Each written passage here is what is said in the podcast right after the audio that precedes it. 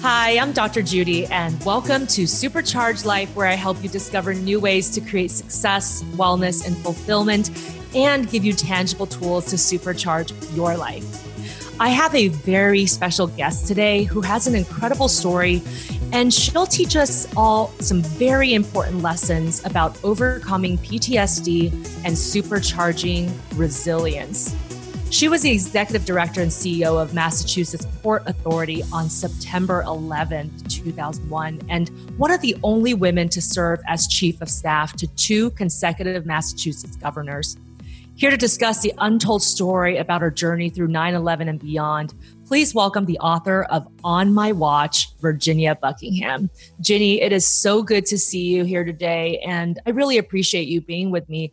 I think you have so much to teach our listeners, and just can't wait to talk to you about your amazing book. Uh, thank you so much. Really appreciate it.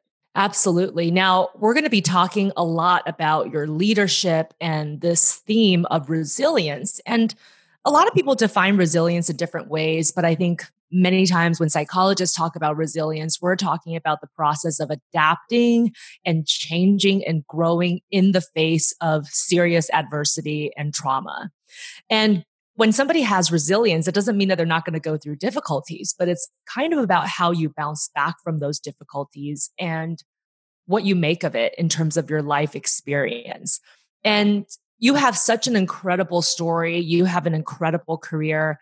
And I thought that maybe we can start from the beginning because we're going to get to the fact that you were the person in charge of Massport during 9 11. But let's talk about that journey. So tell me a little bit about what that was like. So I went to Boston College and, you know, wasn't a political person, but needed an internship to pay for um, my bills and ended up in the State House working in the governor's office at the age of 19. And I was bit by the political bug right away. I loved it. And that really set me on my career path. Yes. And it's so interesting because college is all about those explorations. And sometimes you end up somewhere where maybe you didn't necessarily plan for, but it sounds like you really got into that position and you actually rose very quickly through the ranks. And in your book, you talked about just having this knowledge base and in some ways a a knack for understanding how politics work and what's required. So, what were some of the important lessons that you had learned early on about how to work with politicians and how to speak to the public and be able to work well in the public eye? So I found I was able to take a very complex issue or situation and distill it pretty quickly into an understandable um, phrase or words or picture and and share that and so my my ability to help governors do that with their policies was really how I grew in my career and I you know didn't know that I had a strategic instinct, but I found that I did. And so I was able to, you know, become a, first a press secretary. Then I ran a major Senate campaign for my governor in, in the mid 90s, Governor Weld, and then ultimately became um, his chief of staff. When he resigned to pursue an ambassadorship, I stayed on for a second governor. Um, and that's what led me ultimately to Logan Airport. And a lot of these accomplishments that you're talking about, you were achieving in your 20s, which is just phenomenal that you were able to do this and that you were able to gain the trust of these very highly positioned leaders of our country. And so tell me how the job opportunity for Massport came to you. So I was actually on maternity leave with my first child, uh, my son, and the head of the agency at the time got embroiled in a bit of a scandal and got fired. Um, and the call came in almost right away from the governor's chief personnel person saying, you know, the governor wants you to take this on. He knows you can do it. He knows you can reform the agency. And I was like, no way. I, I love my job as chief of staff. I just had a baby. I don't want to start a, a new job. And I said no two more times. Um, the governor ultimately called me himself and asked me to do it. And I, I'm loyal loyal. I'm a loyal person. I was loyal to him. I knew I could do the job. Um, so I, I said I would take it on. So basically, you were offered a job that you weren't necessarily looking for, but once you realized that that was the offer, and like you said, you're a loyal person and you knew that you could do it, you ended up going straight into it and putting your whole heart and soul into it. When you started the job, did you know all of the all of the things that you needed to know to be able to do that job because it's really about security and aviation industry. Did you have that experience yet or did you have to learn as you went? So the, the role was really, you know, not landing planes at Logan. The role was interacting with the politicians and the communities around Logan Airport and driving the agenda of the agency, which was an economic agenda. We were trying to build a new runway, which is a very controversial thing, no matter what airport you're talking about. But when you're an airport like Logan in the middle of the city of Boston, it was incredibly controversial. So my role was really to communicate and, and position um, the fight for that runway among other priorities. And back then, honestly, you know, Congress was looking at passing a passenger bill of rights at the time because people were so mad at how airlines were treating them and charging them for baggage and such. And and so the idea that planes would be used as a weapon themselves to take down buildings was in, in no one's mind. It certainly wasn't in my mind. Right. And as you're speaking now, it makes a lot of sense that you actually did already have the entire knowledge base needed to start the job. Although I think sometimes when people think about being the CEO of Massport, perhaps they have a different picture that somehow you have to know a lot of details about aviation or a lot of details about all of the ins and outs of security. And you were really the front person. You were the communication hub. You were the person who would direct the program.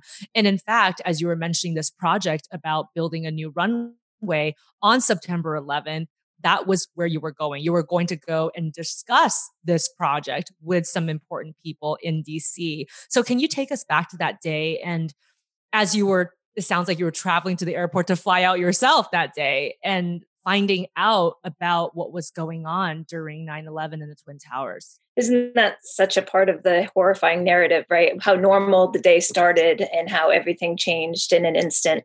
You know i got my my son off to daycare with my husband. I got in the car and was reading my briefing because i was meeting with the head of the federal aviation administration later that day and a member of the bush administration to press for the runway um, and I was listening to the radio as I always did um, on my way to work um, and grabbed a cup of coffee at a little coffee stand and heard um, the report about the first plane. And like everyone um, at the time, thought it was just a small plane that had veered off course, and you know felt very sad about it. But my office actually called and said, "Did you hear what happened? Do you still want to go?" I was like, "Yeah, of, of course, of course, I'm going to go." Um, and I was listening live to the radio report when the second plane flew in, and I knew instantly that it was no accident. Right. And you said this in that part of your book where you had this realization when you heard that the second plane hit Twin Towers.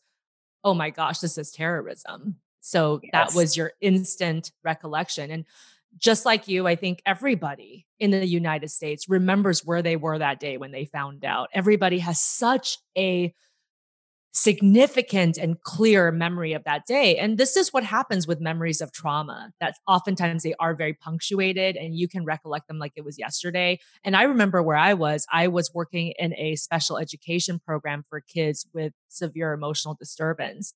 And I remember we were in the middle of class and we all turned on the TV and really the rest of the day was just a lot of crying and hugging and calling parents and not knowing what to do ourselves as we're trying to make sense of it, but also trying to be there for the children that we were caring for. And so you at the time as all of this was unfolding you were not even at the airport yet you were on your way there and then you started getting a flood of calls of people trying to trying to figure out exactly what happened when did you find out that two of the planes that crashed into the World Trade Center originated from Logan International Airport? Well, you know, first of all, all I wanted to do was turn around and go to the daycare and pick my son up and protect him. Whatever this was, that was all I wanted to do, but I couldn't do that. I had a job to do.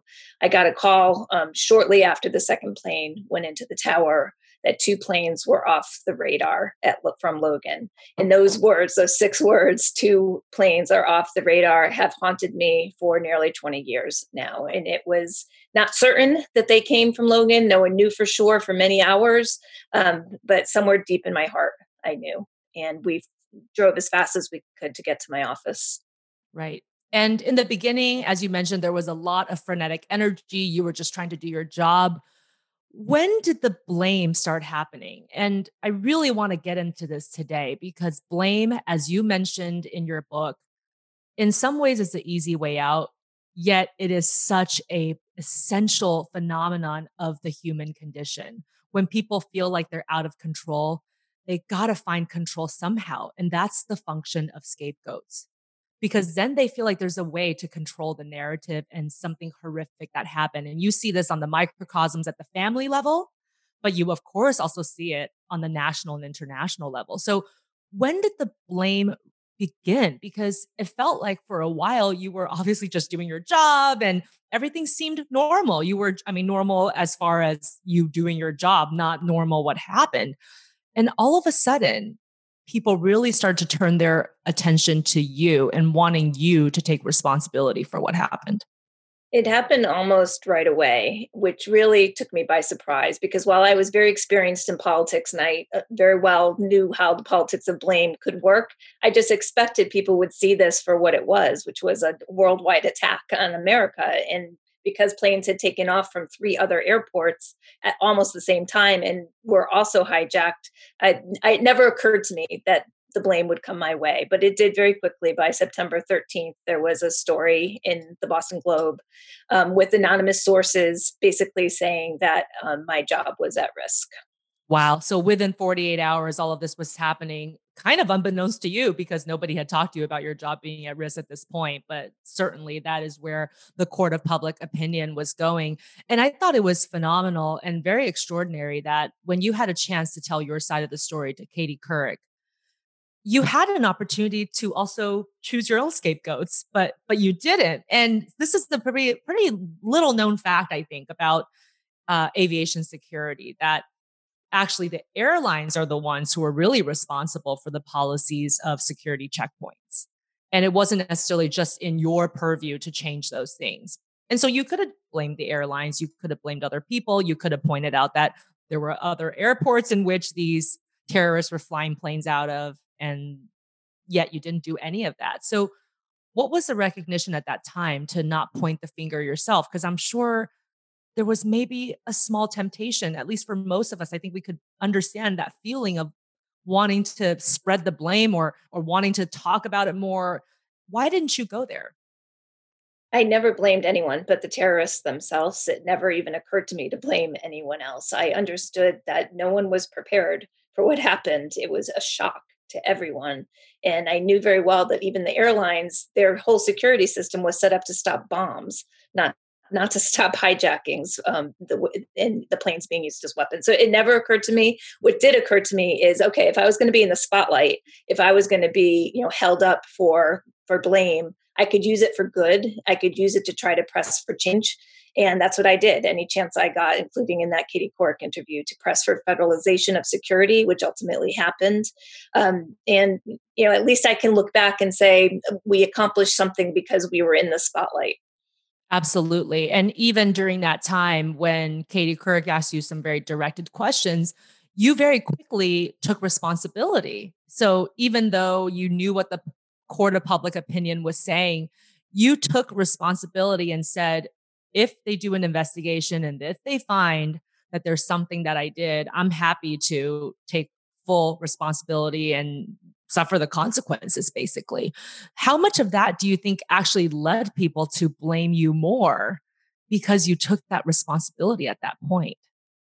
You know looking back i thought a thousand times how could i have handled things differently? And i think if i had said at the time it's ridiculous to blame me the blame would have been worse. So i yeah. just I, I tried to stay focused on doing my job and i kind of at first thought it would all blow over and that there would be you know some kind of context and understanding perspective of how how actually um, it was ridiculous to blame one person.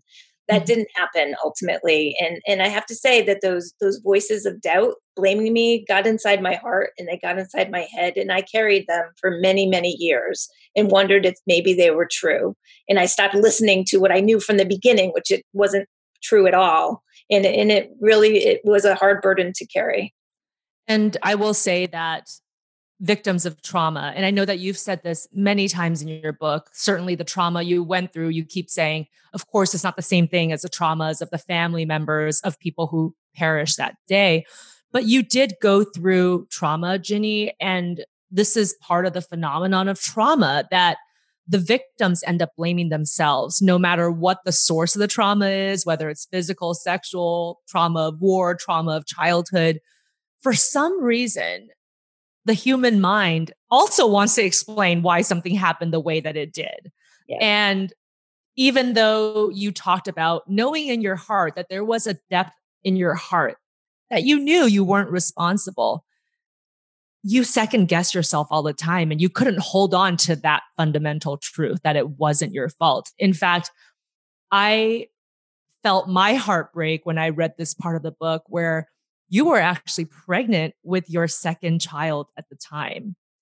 And you had said that there was a point where you almost felt like if the stress caused you to lose the baby, that maybe you deserved it.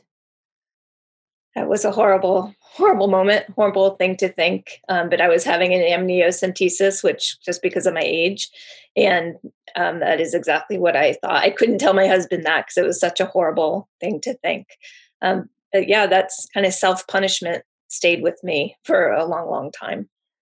And a lot of people who go through trauma do punish themselves, and people were punishing you. They really wanted to have something to explain this phenomenon that they could understand. And I think the problem is people don't understand terrorists. Most people don't because most of us, thank goodness, don't have that type of mentality or mindset. And so it's easier to blame a person or someone that they felt like they could at least grapple with the concept rather than blame the terrorists, which is, of course, the source of all of this. And very quickly, as you mentioned, people started to blame you, all different sources, the Boston Globe, the Boston Herald.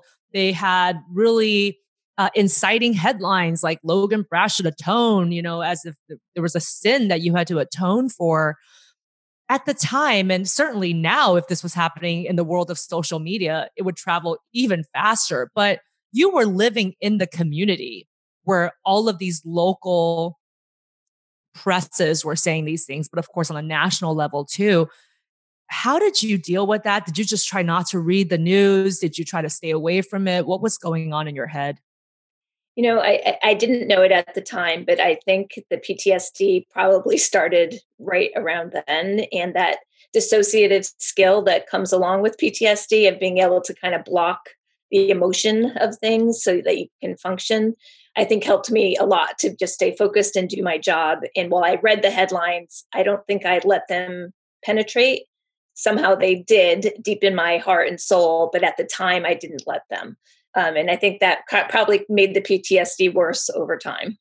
And that skill of compartmentalization, which I think all great leaders have, because you can't let your emotions get in the way sometimes. Or if you're having personal troubles, you still have a job to do. And so a lot of great leaders like yourself, they they have honed this skill of compartmentalization, but then it kind of turned on its head and became a symptom of PTSD, which is what you said, dissociation. And it's a common symptom. About 15% of people who are diagnosed with PTSD does have this subset of symptoms called dissociation. Um, but it, it had sort of a double-edged sword. On the one hand, it helped you to do your job. On the other hand, it as you mentioned, makes the PTSD worse because you haven't confronted the source of the trauma and processed it. So, you, in the days after 9 11, you continue to do your job, you hunker down. Like you said, you block things out, you pushed away the intrusive images. And in your book, over and over again, you talked about the image of the second plane hitting the World Trade Center. And you didn't see it at the time because it sounds like you were in the car. But why that why that image and why that piece specifically did it come back to haunt you over and over again?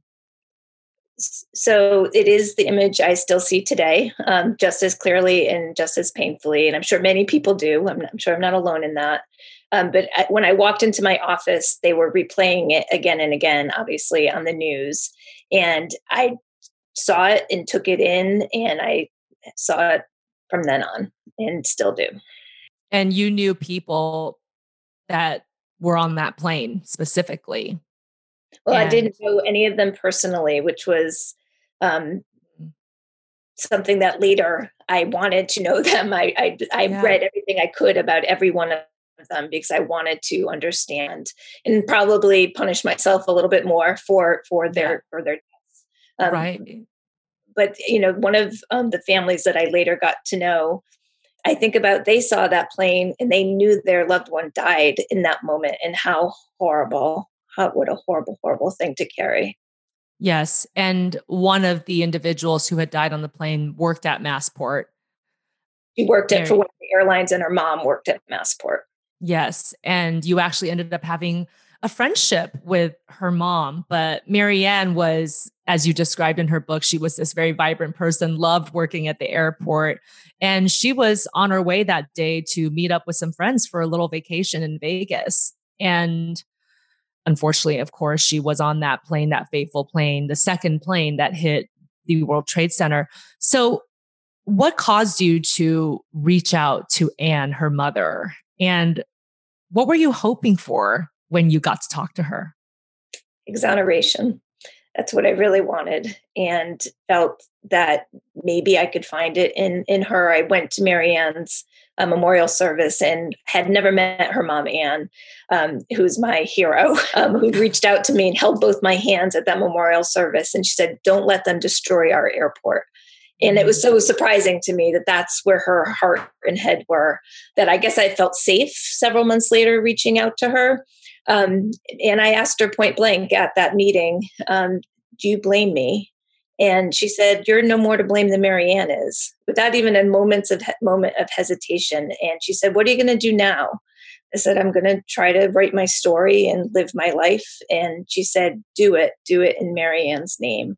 And those words have held me up for many, many, many years. I'm so grateful to her. What an extraordinary experience to look at the family member of one of the deceased in the eyes and to know that not only does she not blame you, she didn't think there was anything to forgive, that clearly you weren't at fault. And in fact, you were exonerated later in many ways because the 9 11 commission that formally investigated everything found that airport personnel were blameless. They used the word blameless because there was no aviation security protocol that was violated. And this speaks to that idea in your mind that you knew from the beginning that you knew it wasn't your fault. And yet your, your feelings, your heart, there was something that still questioned it. And I think it was really interesting as you're talking about your story with getting to know Anne and having her voice in your head helping to hold you up and you started to write your story. You had a front cover essay that was published in September 2002. And it got a lot of attention. It was a lovely, beautiful piece. I read that and I thought it was amazing.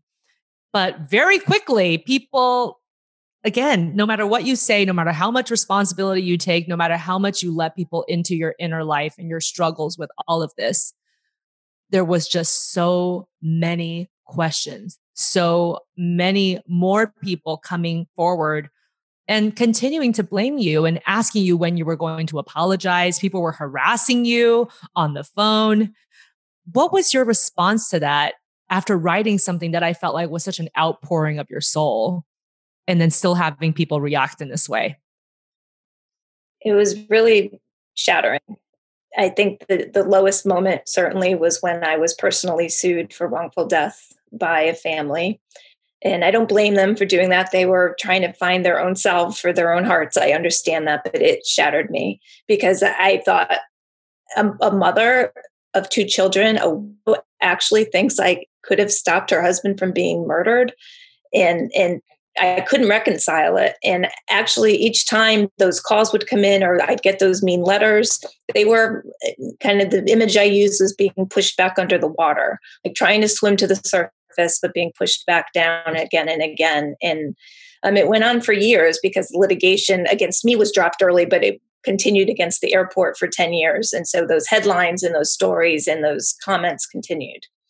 That's right. You had depositions, you had to keep talking about it. And as you mentioned, every time you had to make contact with this, whether it's because of preparing for the deposition or reading another letter that came from somebody who wanted you to take the blame or receiving a phone call, in many ways, it was like being re traumatized all over again. And again, questioning yourself once more whether or not maybe you were responsible in some way, even though you knew that you weren't. There was a part of you that knew that and and yet it kept following you so i thought that it was really interesting that then you uh, got a job at boston herald And of course, they were part of the headlines that tried to destroy you in the beginning. And even when you got that job, it was so conflictual that you you discovered very early on that your soon to be coworkers had written some kind of petition to express their gross dissatisfaction with the hiring decision. So, and you hadn't actually officially started at that time, right? You had were just getting ready to start. So, how did you hold your head up high to walk into the Boston Herald after knowing that? And of course, it leaked to the press, so other people knew too.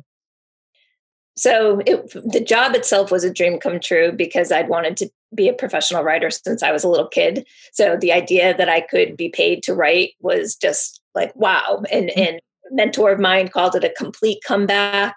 And I was like, yes, I'm back. This is great. I can go in and I'm going to write about politics and policy and, and be right back in the world that I used to lead in. Um, so, you know, the, the petition hurt my feelings, I guess I would say, but I, yes. I didn't take it that to heart. I thought, you know, they don't know me, so I'm going to go in there and I'm just going to work hard and they'll get to know me. And that's what happened. Actually, I worked there for four years and um, became close friends with many of my colleagues at the Herald, and I loved that job. I relished that job. That's wonderful. And it is a really hard thing to actually change people's first impressions. There's research that says that once you've made a first impression about somebody, it takes about 13 different events or experiences that would go against that first impression for them to say, oh, maybe I was wrong about this person. So you must have dedicated yourself to really just showing them who you actually were. And it probably took a little time, but I'm so glad that they were able to see you for who you were because it's so easy, isn't it? For us to put a judgment on somebody, just a categorical description of a person and what they might be like when you don't know them. And I feel like that was where the scrutiny was coming from. Most of the people obviously only knew you from your public press releases or your public appearances. They, they didn't know you as a whole person. And it's just so much easier just to say, oh, well, there's that woman who we have to blame for everything that happened. Yeah, I think showing compassion, that's something I've learned through this, showing compassion for our political leaders as human beings. When we are watching them, you know, we see them on TV, we don't know them in person. And I think it's easy to make them two dimensional and you know it's certainly obviously not true. So i've i've tried to um, keep that perspective. You know but what, what was interesting is that idea that the boston herald job would be a complete comeback didn't actually bear fruit because what didn't come back was my heart and soul and my sense of self. You know while i loved the job and i was able to write for a living I was still broken inside. And I, in as you said, the 9 11 Commission came out and said it wasn't Logan Airport. And you would think all of those things would say, okay, get on with it, move on. it's mm-hmm. behind you now. And that just wasn't my experience. And we have been focusing a lot, of course, on your critics, but you did have supporters along the way, not just Anne, but even strangers who wrote letters and called and said, I love your story. Um, please continue. We love your work. I mean, there were people who definitely were on your side. And of course, your family was on your side. But as you mentioned, this phenomenon of PTSD. And for people who haven't been through it, or maybe for people who have or known people who have been through it, I felt like it was a really profound description of what it was like for you. And of course, PTSD is different for everyone. But for you in your book, you mentioned that PTSD was having the essential humanness removed from your body. And as you mentioned, this feeling of losing yourself.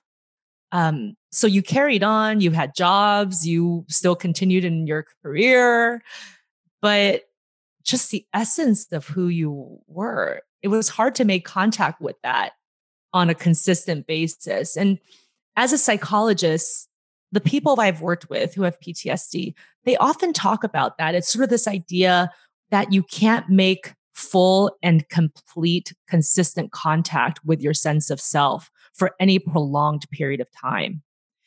And I was wondering before all this happened, had you had any experiences with mental illness of any sort, depression, anxiety, or anything like that? Um, no, not really. I guess other than the anxiety of growing up in a family of eight children and little money and, and that type of thing, that kind yeah. of anxiety. Um, but no, no, nothing to prepare me for for what this would be like. Right. So you didn't have any family members who had a mental illness or PTSD that you could yeah. even recollect. So this was this all took you by surprise. And as you were grappling with that sense of self, how did you manage your day to day and still being able to feel like a coherent, full person as you were going through all of the activities that you had to do? Because I think sometimes people with PTSD struggle with that. So thank God for my kids. That's what I would say. So eh, my kids were babies and I had to raise them. And I felt this incredible obligation to not put this on them in any way, shape, or form. Maybe to my own detriment in that I never fully let myself feel it, therefore.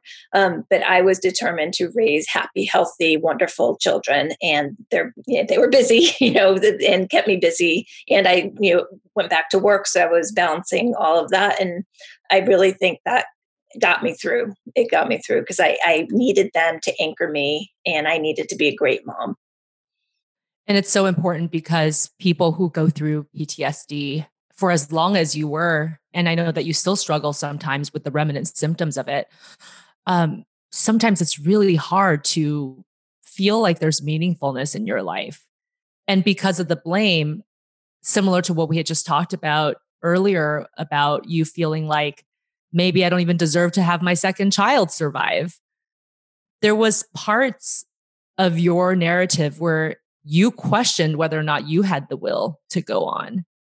And you talked about this in the book that if you truly were to blame, then I couldn't bear to live. And there were all of these moments. So, did you ever suffer from suicidal ideation more significantly than just like a passing thought? Was there ever a time when you really thought about it? You know, maybe perhaps even dreamed how you would do it. Um, did it ever get to that point?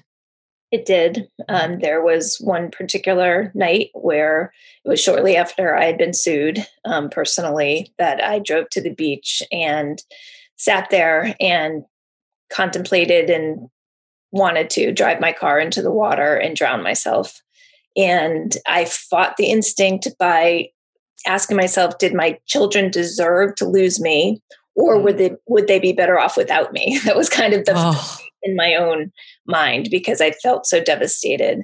And it took every ounce of will for me to pull out of that parking lot and go home instead of driving into the water. And I went right to my child's bedside and I laid down next to him and I promised him I would never leave him on purpose. And that promise is what I kept in my mind because there were many other days where I thought about it, uh, many hard days. But that promise that I would not leave my children is what stopped me. Did it scare you the first time that you had such a significant thought against somebody who loved their life before and never had any experience with mental illness? All of a sudden, contemplating taking your own life, that is such a hard turn. Did this take you by surprise? Did it shock you? Well, yes and no, because part of it felt like a, a relief. part of it felt like it would end the pain. And my husband and I would argue about it because he's so full of life and love and joy. And he didn't really believe me. He's like, why would you want to do that? Why would you miss your grandchildren? Why would you miss your children's weddings? And I tried to explain to him that's not the choice I'm facing. The choice is a life of unbearable pain or suicide. Those are that's the choice as I felt at that time. I, don't anymore. And you know, it, it's it's a horrible thing to face, um, and I'm so grateful that I found the will not to. You talked about, as you mentioned, your children being your anchor, that they were your anchor to hold you and you had told your son Jack, I wouldn't choose to leave no matter how desperate you were to escape your own torment. And even if the future only held pain, that you made a promise to your children that you would not choose to die. But do you find that there were times where perhaps you were a bit more reckless with yourself? Sometimes people do this, it's not intentional, maybe, but almost like when they lose that sense of self, it's almost like, eh, you know, so so what if i'm mean to myself if i hurt myself in some way shape or form maybe i don't deserve to be here anyway were there moments like that that happened to you one that comes to mind is driving without a seatbelt mm. um, which i would do sometimes for wow. sure wow And I'm sure you didn't do that beforehand. No. Not a that was definitely a new behavior. And and and you know, speaking of your husband, I know he had been such a he's your best friend. He's so supportive through all of this. But I think it, it uh it's an important point to make that when when somebody hasn't suffered from suicidal ideation themselves, it's almost a hard thing for them to grapple with. Um, you can't imagine how somebody could get to that point of desperation and hopelessness that they think that that would actually be a choice. And I'm sure he tried to do whatever he could to pull you back from those thoughts, but he doesn't understand when it takes hold how significant and pervasive it can be. How did your PTSD affect your relationship with David? It, it, took a toll. It took a toll because I didn't have the tools or the words to explain what what was going on, and he didn't have the experience um, to understand what was going on, and so we were both kind of lost um, at sea a, a little bit. Um, and you know, over time, I I gained the words to be able to to tell him, and he's an extraordinarily kind, compassionate human being, and um, he worked really hard to try to understand um, and to, and to be there for me. You know, he had the clarity that I didn't have from the beginning, which is it's ridiculous to blame you. It's not true. So why are you getting yourself? why are you ruining your life over it? Right. But you know, he right. had that clarity um, that I didn't have um, at at the time, and you know, how could I have given kind of the what was coming at me? It, it took me a long time to sort through it all and hear that voice and say, yeah, that's true. I couldn't have done anything, not one thing to stop it. Right. And as you mentioned, finally finding the words to describe how you were feeling and how you were dealing with everything. And of course, the dissociation was also still part of this. So sometimes you were just shutting it away and not choosing to talk about it. But you talked about finding the words, and you had a therapist, Andrea, who you worked through this with and that finding the words to deal with PTSD, that it was fundamental to healing the isolation of trauma. And even though you were around your loving family all the time, it, it feels isolating, doesn't it? That you were really all alone dealing with the trauma. But until you were able to communicate fully, that trauma continued. Whereas communicating fully is sort of the opposite of being traumatized. And so, when did you finally find yourself able to hold on to what was true, that it was not your fault. It never was. When did you find that that clicked in for you? So, probably towards the end of the litigation, you know, when that chapter closed and I felt at, at least there's not going to be some official finding that Logan was to blame. And therefore, in my perspective, I was to blame. I was able to start thinking about things, I think, a little more clearly without that kind of dagger um, hanging over my head. But what I really needed to do to get to the other side was to listen to Andrea Braidbeck, my therapist, who said, you know, you're going to have to be your own hero in this. No one is going to come in and save you. And, you know, even if the 9 11 Commission says it wasn't you, even if the litigation is dropped, you're not going to believe it and hold on to it until you yourself hear your own voice and hold on to what you know is true and I, that took me so long because i searched for external exoneration throughout this process. I just wanted someone from the president um, or, or, newspaper on down to say it's not your fault ginny. Right. and and that wasn't ever going to happen and even if it didn't it wouldn't have been enough. I needed to feel it and understand it in myself. Right and there were certain parts of the book that i thought this was so interesting where you met president bush and you guys had seen each other again. Actually, had you already met him before, and he said, "You're a good person, Ginny." And yeah. for you, you were thinking at the time, "No, that's not enough. I need you to hear. I need you to tell me that it wasn't my fault." Right. As right. opposed to I'm a good person. Um, and, and even on your way to your deposition, your attorney is basically saying, Hey, this is not your chance for exoneration. Okay. So people had to remind you to stop looking externally for that message. And I think to to know that if you are suffering from PTSD or depression or anxiety or anything else, any kind of self-esteem issues, self-concept issues that really the answer is yourself. You have to internally start to be able to believe those positive messages about you because otherwise you're just constantly seeking external sources of validation but they only last so long. You know you get validation from one person the next morning you wake up and you feel a completely different way. And so i know that when you work through ptsd and working with your therapist you also read this book called body keeps score.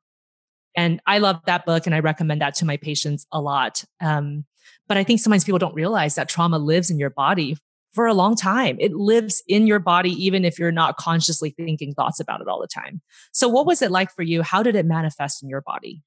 Well, you know, early on, it was in the sleeplessness and the bad dreams and and that type of thing. Um, I think in the long run, it's been a lack of care. You know, I, I think in terms of you know exercising regularly and making sure you're eating well and those types of things that you know there's just a disconnect between what's good for you and and what you want to put your mind to. And again that idea of maybe you don't deserve it or being more impulsive and reckless i think that applies to these activities of self-care you know like just not eating as well because eh, who cares right? It's just my body it's just me. And yet wanting good things for other people so wanting to feed your family well but you yourself maybe not taking good care of yourself and I think when we talk about the PTSD that manifested, do you feel like 9 11 itself was where the source of trauma came from? Or was it everything that happened afterwards? All of the events, all of the narratives that people were trying to put on you? I think it was a little both. Um, I think the trauma itself um, affected so many people, including me, just the fact of it.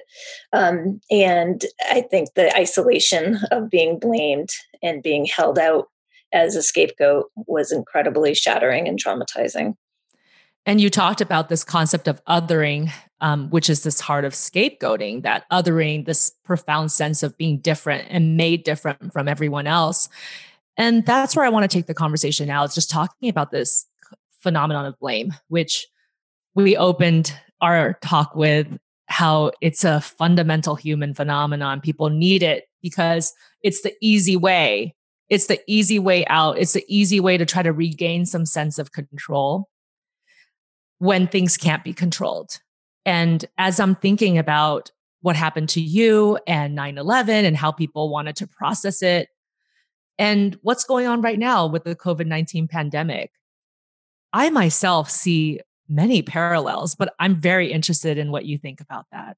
I, I am floored by how similar it is. It's just horrifyingly similar. It's the shock of it, first of all, that no one expected this, understood it, came out of nowhere seemingly. Um, the lack of control, the lack of knowing what caused it and what you know can be done to stop it, um, the blame, which is everywhere um, from a personal level. Well, if you didn't go to New York, then you wouldn't put yourself at risk um, of having it to you know blaming politicians for not managing their states or the country in the right in the right way. The blame phenomenon is is extraordinary right now, and just the look of fear and um, emptiness in people's eyes um, when you go to the grocery store, which we all try to do as little as we can, but when we have to, it's it's that same feeling of our our world as we know it is is gone. And that's a real trauma to everyone i think. I think yes i agree with all of the things that you said. And i also think about the concept of grief because when 9-11 happened people were grieving all kinds of things they were not only grieving the symbolism of what united states was all about they were grieving personal individuals that they had lost they were grieving what they had known about America because it was the first time that a war was on our soil. They were grieving a way of life that was going to be changing. And in many ways, that's what's happening now. We're grieving a former way of life because we don't know exactly when we're going to go back to a new normal. It won't be the same. Things are always going to be different now.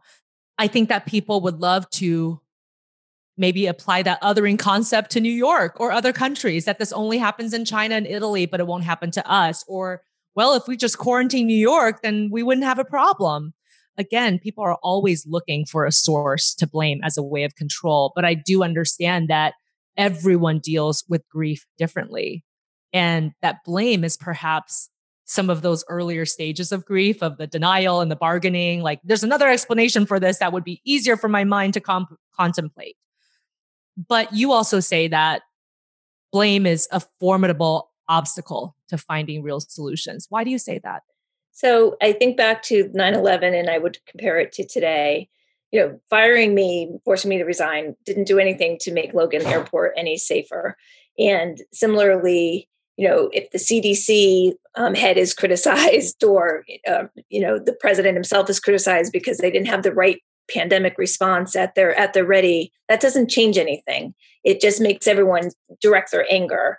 Instead, if we all look to solve the problems in front of us, and I'm not saying that means there's no accountability. Accountability has to come, but right now we have a big issue that needs to be solved. So let's focus on that and put all our attention and time and emotion to to that. And then when this is done, which it will be at some point, then let's like the 9/11 commission take stock. Okay, what went wrong, what went right, what didn't we do, what should we do?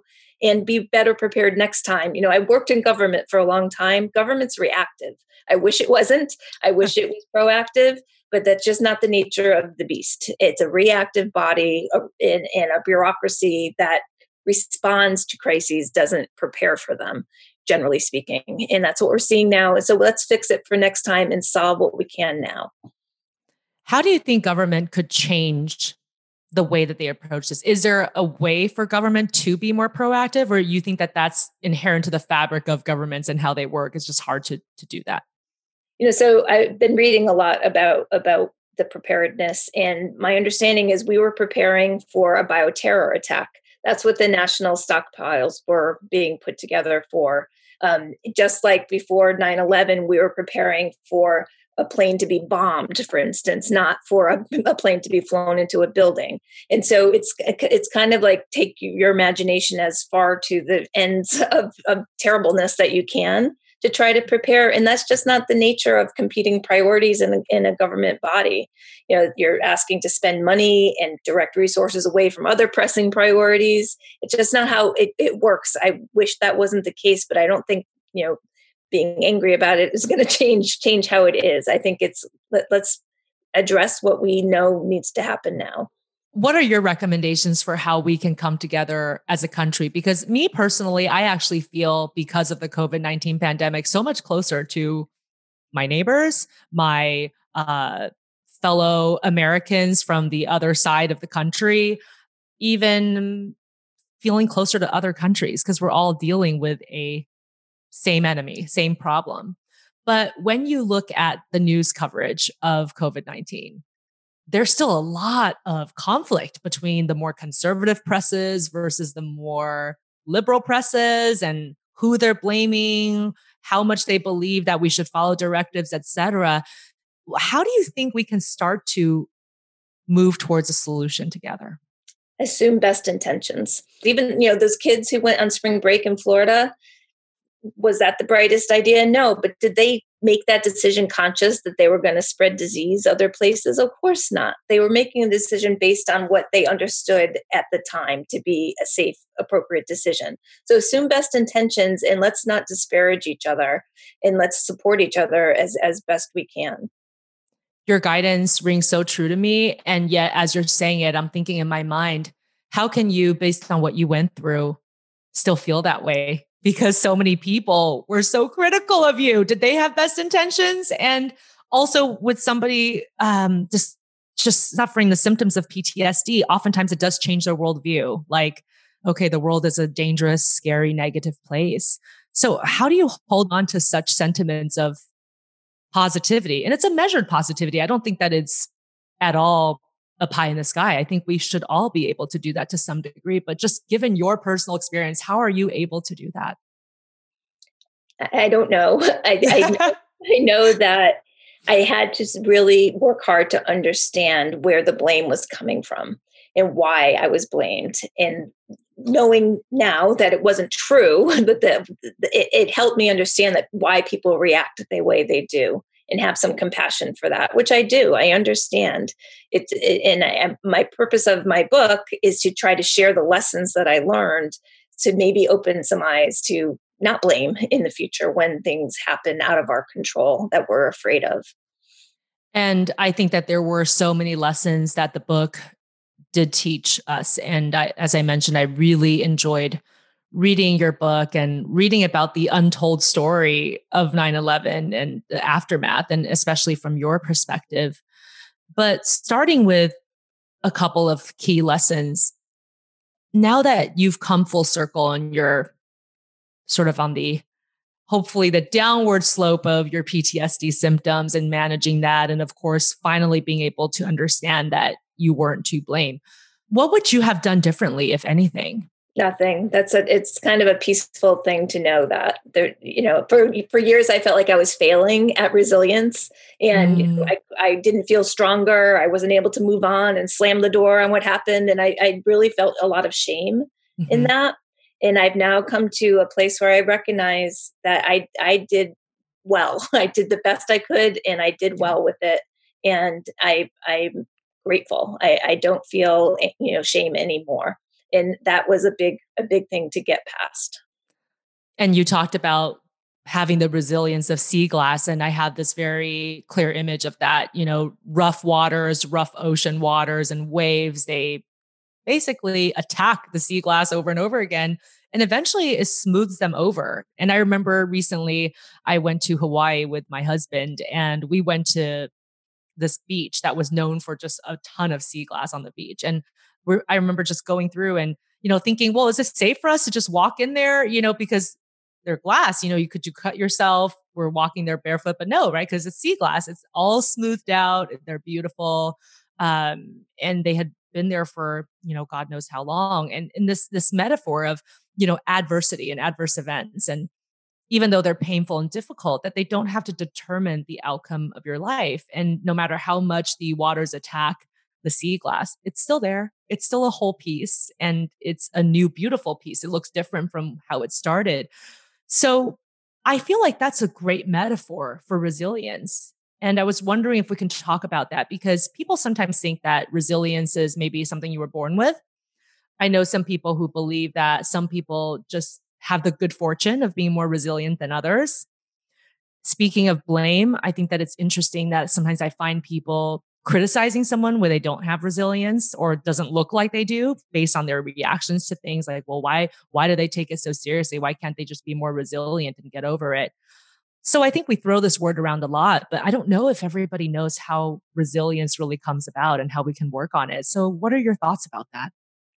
So, um, with all um, due respect to um, the song, What Doesn't Kill You Makes You Stronger, I hate that song with the fiber of my being because um, yes. I don't believe it. I don't believe it for a second. And and I struggled so much with that cultural impetus that I had to be stronger because of what I went through. And I'm not stronger. I'm I'm definitely wiser.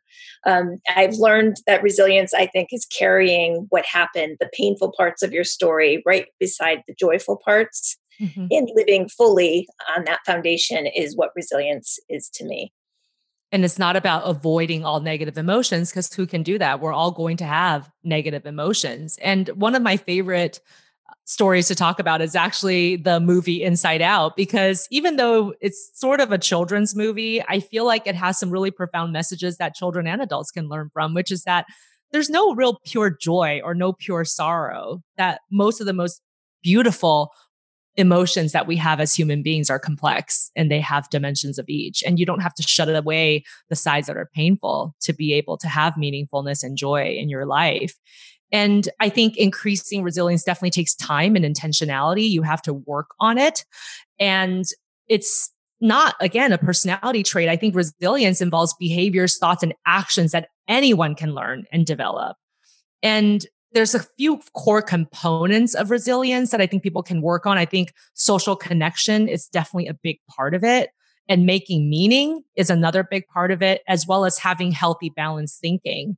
So, can you tell me a little bit about each of those things? So, how do you work on social connection when so much is going on and when you're in the middle of your PTSD? How were you able to still work on that while you were going through it? So, you know, I found that being seen was a big part of of moving forward, sharing my story, being very authentic about it, and you know, trying not to just brush it off because that's kind of the more socially appropriate way to be. You know, I, I, used to feel like I was the worst guest to have at a, a dinner party because I was so serious and so heavy with what I was experiencing. They're like, oh, here, here comes Ginny again. Oh no. so, so, being honest and authentic was how I tr- connected to people and connected deeply. Like I've made since 9-11 so many deep, close friends because of the of the ability to really share a, a, tr- a trueness. Right. And I think you're right. It's all about sharing your story despite some of the consequences. Because sometimes you will share your story, you get more critics, you know, um, kind of the opposite reaction that you were hoping for. But as we've already established, you don't do it for the reaction. You don't do it for the external validation, even if, of course, those thoughts crossed your mind at that point. You do it for yourself. You do it so that you can process what happened to you and find words for describing the trauma, which ultimately ended that feeling of isolation. So I think that's a great tip is, you know, really prioritizing your relationships, being authentic and presenting your story and talking about it because that is part of the processing of trauma and adversity. What about making meaning? You know, we, we throw this word around a lot. And right now, um, there's an advent of focusing on your values. so we are such a goals based world. We're all about goals. Let's do our bucket list. But if that bucket list has nothing to do with what you really care about deep down, people feel empty after they achieve a goal. Sort of like, wow, that was anticlimactic. So I think sometimes we talk about this proactive approach of working on meaning where you really focus on what's important to you. And one of the things that you mentioned is, of course, your family holding you together. Like, okay, I'm here for my family, even in the depths of my struggles, even when I thought about killing myself. What kept me here was meaning making through my family. But how do you deal with making meaning when you're at those levels of despair? So you had family, but was there anything else? And can we tell any of our listeners who maybe don't have children, um, what, how could they make meaning in those desperate times? So when I found everything stripped away from who I was, the successful, good, hardworking person that I had tried so hard to be and was, when I found that gone, what I looked for is what was left in terms of deep, deep inside. And for me, it was my um, capability of writing. And it's something else for other people. But I knew one thing about myself that still was true, which is I love to write and I was a good writer. And for me, making meaning was to write this story. It took me a long time. It took me 13 years to write this story. Um, but to to give it meaning both for myself, but to offer it in a way that might bring meaning to other people was ultimately what brought me joy what brought me joy in this experience is to do something good yeah and i think to summarize looking for those opportunities for self-discovery as somebody who is very much uh, built on a foundation of a self concept that's all about achieving wonderful outcomes and career goals. I mean, you were such a successful person, you still are. And it's easy for your self concept to be hinged on that because you get a lot of rewards. And also, you truly were passionate and loved your job. But I think you bring up such an important point that when you lose that part of yourself, and I think even right now in the COVID 19 pandemic, people are really struggling with it because people are losing their jobs or they don't know what the future holds for their career identity. And people are struggling with what it means to look at these other parts of themselves because most people's self concept again to build a resilient self concept shouldn't be hinged on just one domain because then if that domain goes away then it really messes with you. And i think a good example of this is professional athletes. You know it's a rough transition to go from being an athlete full time to wow what am i going to do with the rest of my life now that i've had an injury or my contract is over? And so for you it was writing but i think that that is the very encouraging message is don't be afraid to look at these other parts of yourself and build up those other parts of your self concept you know, who are you outside of your job? Or who are you outside of being a wife or husband? You know, build up these other areas of yourself, get to know yourself better and helping others. That's one of the biggest ways that we can make meaning is when you're feeling depressed, probably that's the last thing you want to do. But ironically, it is what's going to help you get out of it is to actually support someone else. And your writings did and is still helping a lot of people. And I know that you've gotten comments. I loved your story. I'm so glad that you shared it. So, did you feel that yes, that was part of my meaning making as well. Very much so. I mean, that to me, if one person reads my book and can get themselves out of bed and go back at it and and keep trying, um, that would be everything. Yeah. And the last part of resilience building I want to focus on is embracing healthy thoughts and healthy living. Now, we talked about that when you were in the throes of your PTSD and when it was at its worst, you didn't take care of yourself. You know, sleep, eating, exercise went out the window, not riding with a seatbelt. Um, are you riding with a seatbelt now, Ginny? Yeah. Yes, okay. okay. Good. Um, so, how do people embrace healthy living, healthy thoughts when they are in a despairing moment? Because I think you know, we talk a lot about positive psychology, positive thinking. I mean, in some ways, I almost feel like it's rammed down our throats a bit too much. Sometimes you can't get into that mentality no matter how hard you try, and there's nothing wrong with you. Um, and, and yet that's what people always talk about is okay well just repeat a positive mantra to yourself i mean i keep getting that image in that saturday night live skit where will's looking in the mirror he's like i love myself everybody likes me, you know. And obviously, it's not going to be that way every day. And maybe positive mantras do work for some people, but I actually know a lot of people who really fight against that. So, how did you reach a point of more balanced thinking? Let's talk about like balanced, more realistic thinking as opposed to negative thinking. So, I think partly just in um, pursuing a new career. I left the Boston Herald and went to the private sector and have been there for many years now. And just achieving, like, do, still having that you know core ability and and being able to um, be successful was very helpful. Um, I've I've started acupuncture um, recently, which I find really, really helpful just to center myself and think about my body and my, and my health. But I have to admit, I have a ways to go. this is, this is I, I, don't could would never pretend to have figured this all out and you know have have achieved a, a healthy lifestyle. My thoughts are in good shape. Now I have to uh, get going on on the rest of me. Right. And I'm so glad that you mentioned that because as somebody who is so career oriented and, and maybe in your past focused on outcomes. And in fact, I remember in the book when you and Andrea were talking about this, and a, maybe a year after the fact, she said, You have PTSD. And still in that moment, instead of wanting to like process through that experience, you're like, okay, well, how do I solve it? Like, let's how do we clean this up you know get to the other side? Um, and i'm glad that you're embracing the process because i think self-development and wellness is a process. None of us are perfect or done ever you know? Um, so like you said we're all works in progress. We're still working on it. Um, you've identified through your own self-assessment the areas that maybe you need a little bit more work versus less.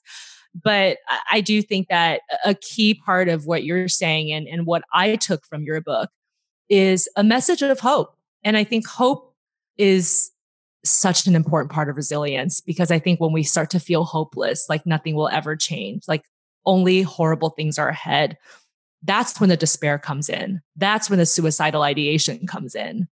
But holding on to at least the idea of hope, even if you can't make contact with it all the time, I think that's really important. How were you able to still find hope through all of this?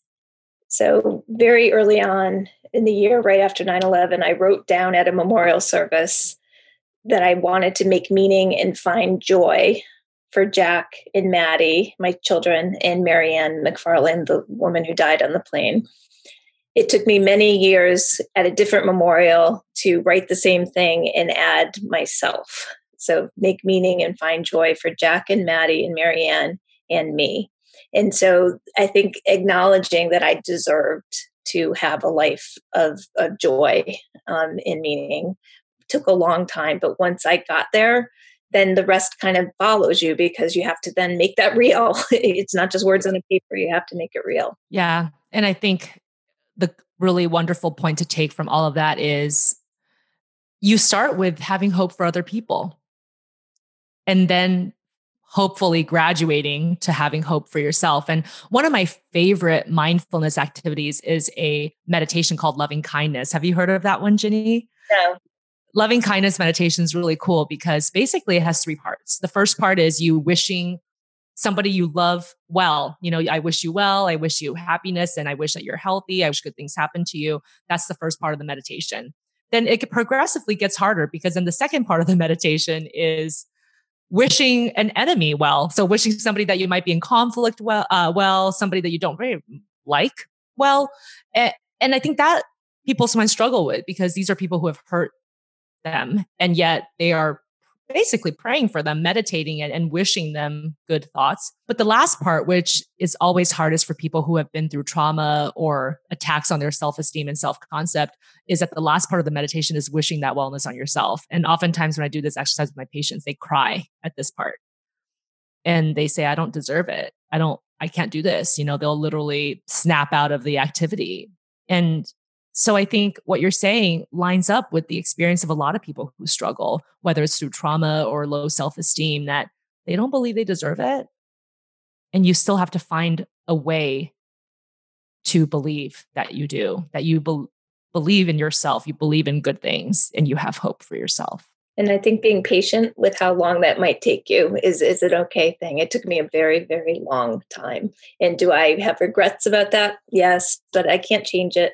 So I accept it. Yeah. It took me what it took me to get where I there is no precise timeline for people who love to check things off a list or make goals for themselves. How long did it take you? Well, it's still taking me, I guess I would say. And that's something that I've learned. This is a, a lifelong process.